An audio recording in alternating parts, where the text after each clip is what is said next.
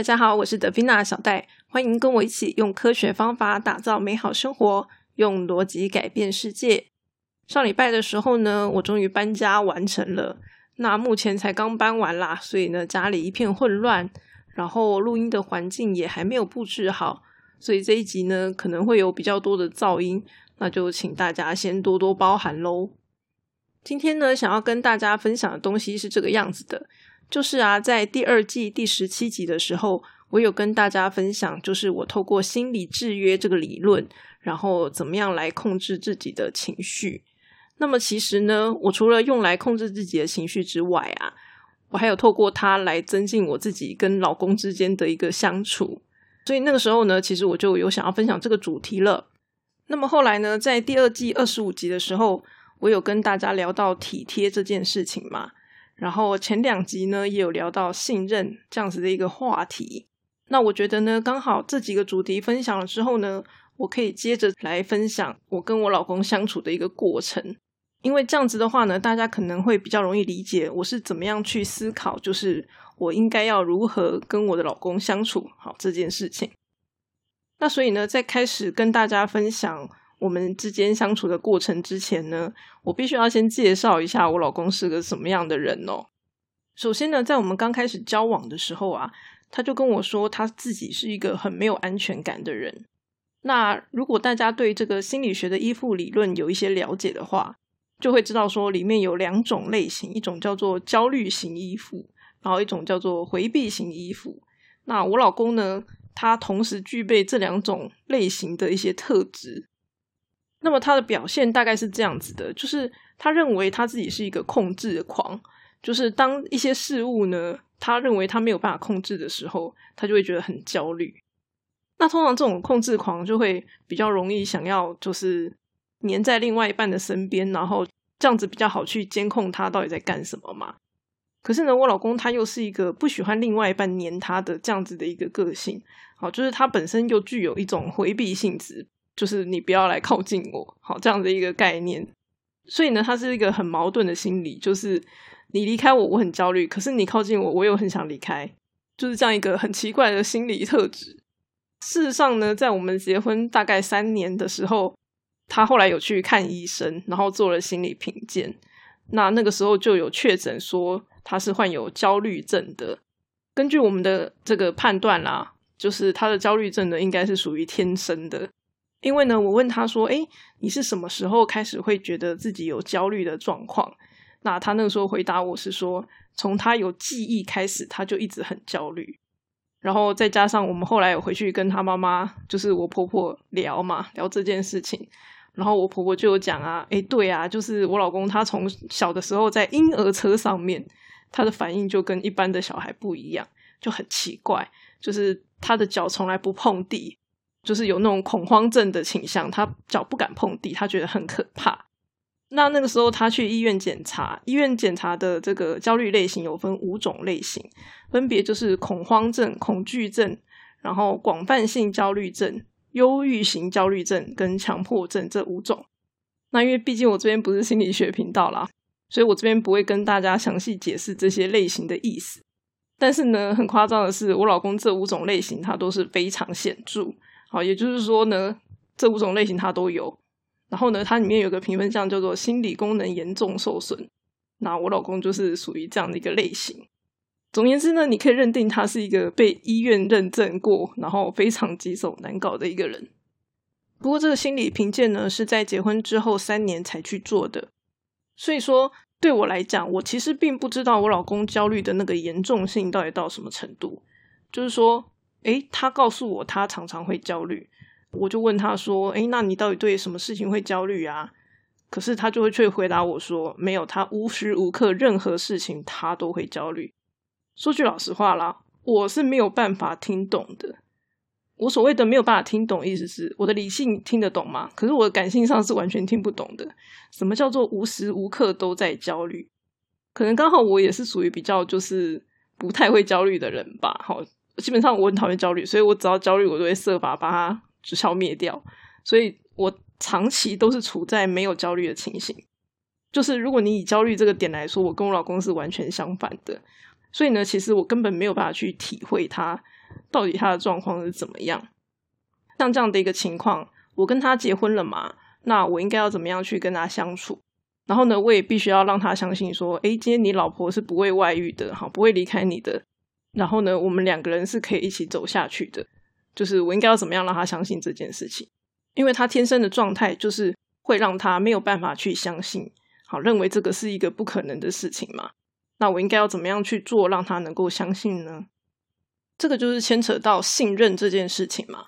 我该如何让他相信我？这样。那么面对控制狂啊，一个最基本的动作就是你去哪里或是做什么事情要先报备嘛。好，这应该是很基本的。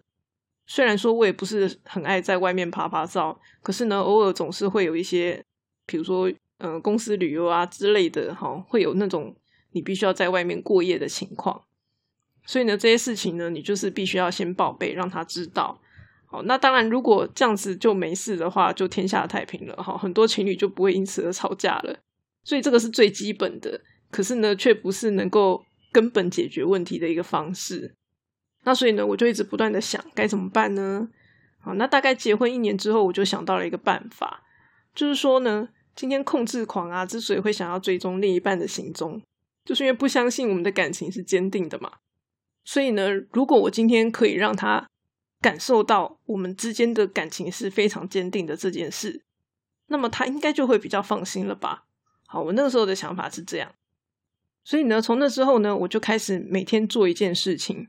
就是抱我的老公，而且啊，抱的时候啊，不是随便抱的，是要很认真投入自己感情的那一种。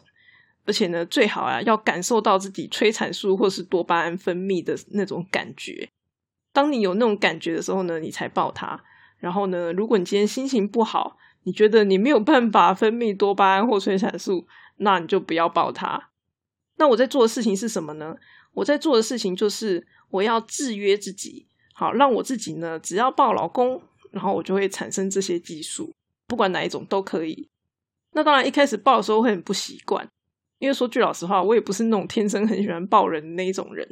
好，所以呢，刚开始抱的时候就会嗯有点矮呀，然后可能也没有办法非常投入这样子。可是呢，只要常常做，常常做，然后呢，当这个制约形成了之后，我以后呢就可以就是比如说抱老公，哎，你就会觉得那个空气中好像长出爱心一样。那这个时候呢，其实就算我今天心情不好啊，我也会因为抱老公，然后就心情变好了。因为这个制约就是对我自己的制约嘛。好，我制约自己，让我只要抱老公就会产生这些激素，幸福激素，那我就会觉得心情好，然后很开心。那么呢，当我总是就是抱老公的时候呢，都是这个充满感情的拥抱的时候，我的老公他当然也是可以感受到的。所以呢，当我这样子长期做下去之后，一方面是对我自己产生制约了，那另外一方面呢，对他来讲则是产生了信任。什么样的信任呢？诶，就是我真的是很爱我老公的这件事情，因为我每次抱他的时候，我都是很认真的在抱他的，不是很敷衍的那一种。那每天我除了这样子抱一次之外，我基本上就不会靠近他了，因为他会有那种回避的心理嘛，就是他其实并不喜欢你抱他。好，一开始的时候是这样子的，可是呢。你抱他一下，诶，他会知道说他不能够把你推开。你可能抱很久，他就会把你推开了。所以呢，抱的时间不能太长。好，你就是在短时间很认真的去抱他一下，一天一次就可以了。在他理性还能够控制好，没有把你推开的这样的一个情况之下，完成这个动作，然后就结束这一回合。那这就是我为了去体贴我的老公，然后量身打造的一个策略嘛。那当然呢，我也不知道说，诶，我这样做到底对不对？我也会问他说：“哎，你会不会讨厌我这样抱你？”就是去询问他的一些状况，然后呢，告诉他说：“哎，如果你觉得不舒服的话，那你就是要跟我讲，就是我就不会抱你了。”类似这样子。那我对他做的事情就是这样，听起来好像很简单，可是这件事情呢，我确实想了一年，绞尽脑汁思考，说我应该要怎么样去体贴他，然后我才想到的一个方式。那我就尝试着去做了嘛。然后呢，做一做，做一做，诶，既然他没有排斥，那就继续做嘛。好，那大概三年之后，这个效果就已经很明显了。就是到后面的时候呢，他已经就是完全可以放生我，我爱干嘛就干嘛的一个状态。那我觉得啊，我前面几集之所以可以跟大家分享，就是如何体贴别人，那也是因为我为了要体贴我的老公，我真的是绞尽脑汁啊。因为我以前有讲过嘛，就是我其实天生感情是比较迟钝的，然后可能也不太懂得怎么样去体贴别人。可是我老公就是一个非常难搞的人，然后我有办法成功体贴他的时候，我就会觉得说，嗯，其他人都是小 case。但也因为我这样的一个行为，某种程度也更加的巩固了我在他心中的一个地位。像我刚结婚的时候，人家也都会问我说：“诶，万一你老公外遇的话怎么办？”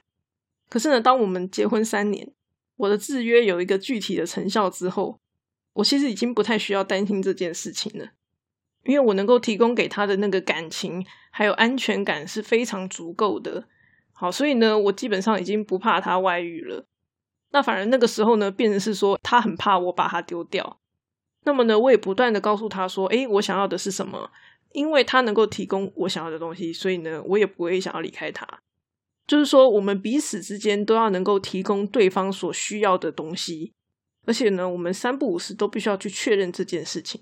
因为呢，我们彼此都能够互相满足对方的需求，好，尤其是感情层面的这样的一个需求的时候，那么我们双方的感情自然而然就会变得很稳固。那也许有些人会想说，为什么我是制约我自己？而不是去想办法制约老公呢？因为呢，对我来说啦，我从小就有一个概念，就是我们是没有办法改变别人的。所以呢，我一直以来的做法都比较偏向，就是透过我自己的一些具体的行为，然后去试着影响别人。当然，我不知道能不能成功，可是我可以去尝试。那尝试之后呢，我就可以知道这个到底是不是有效的。就像我今天之所以会决定用拥抱这件事情。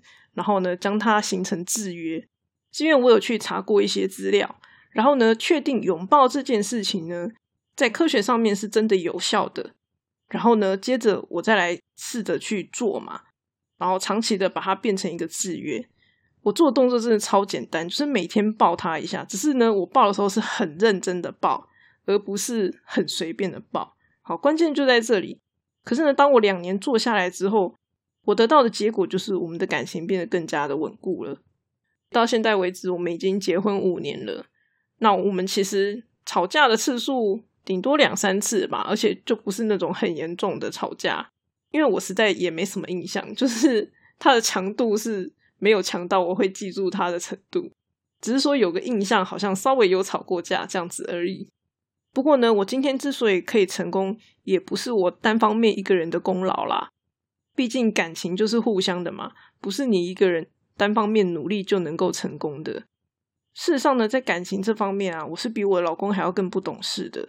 好，毕竟人家是念心理系的，我只是一个资讯系的，所以呢，这方面我真的是比较差。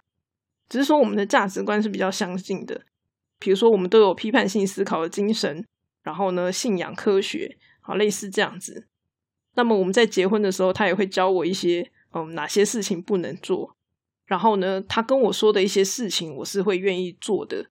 比如说一开始的时候，他就跟我约法三章，说：“哎，你不可以翻旧账哦。”这样子。毕竟我也念过一点心理学，所以呢，我能够知道说：“哎，这样做是可以增进我们感情的。”那另外一方面，我的老公他的状况其实是很严重的嘛，基本上医院都已经认证了。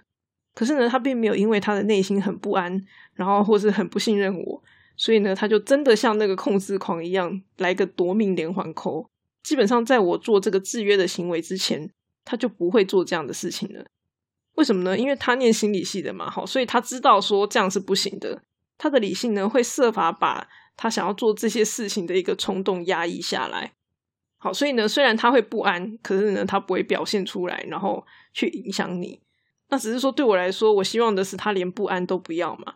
就是我不希望你是靠压抑去做这件事情的，而是希望可以真正的消除你的不安。在去年我老公才刚开始看医生的时候，我那时候就问他说，他还需要我做些什么？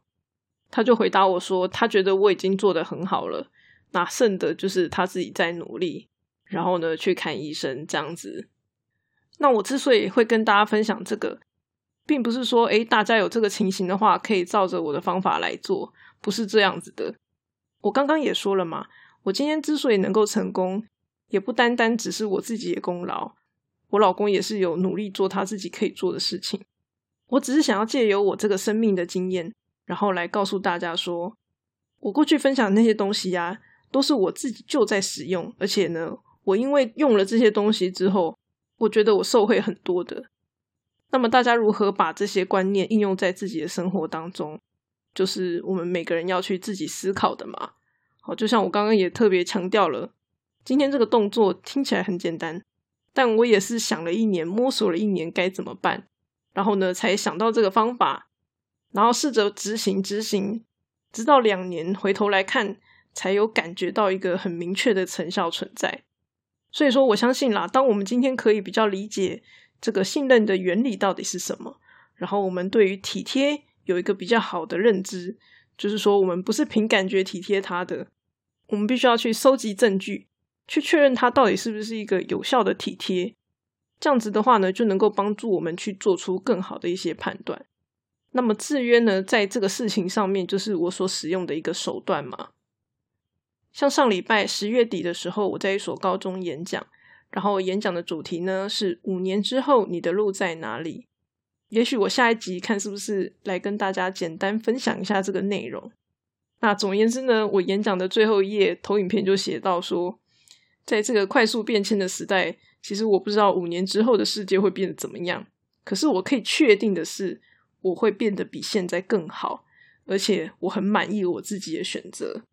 其实我觉得我这个结语，高中生听起来应该会觉得很鸟吧？哈，就是因为我没有给他一个很明确的答案。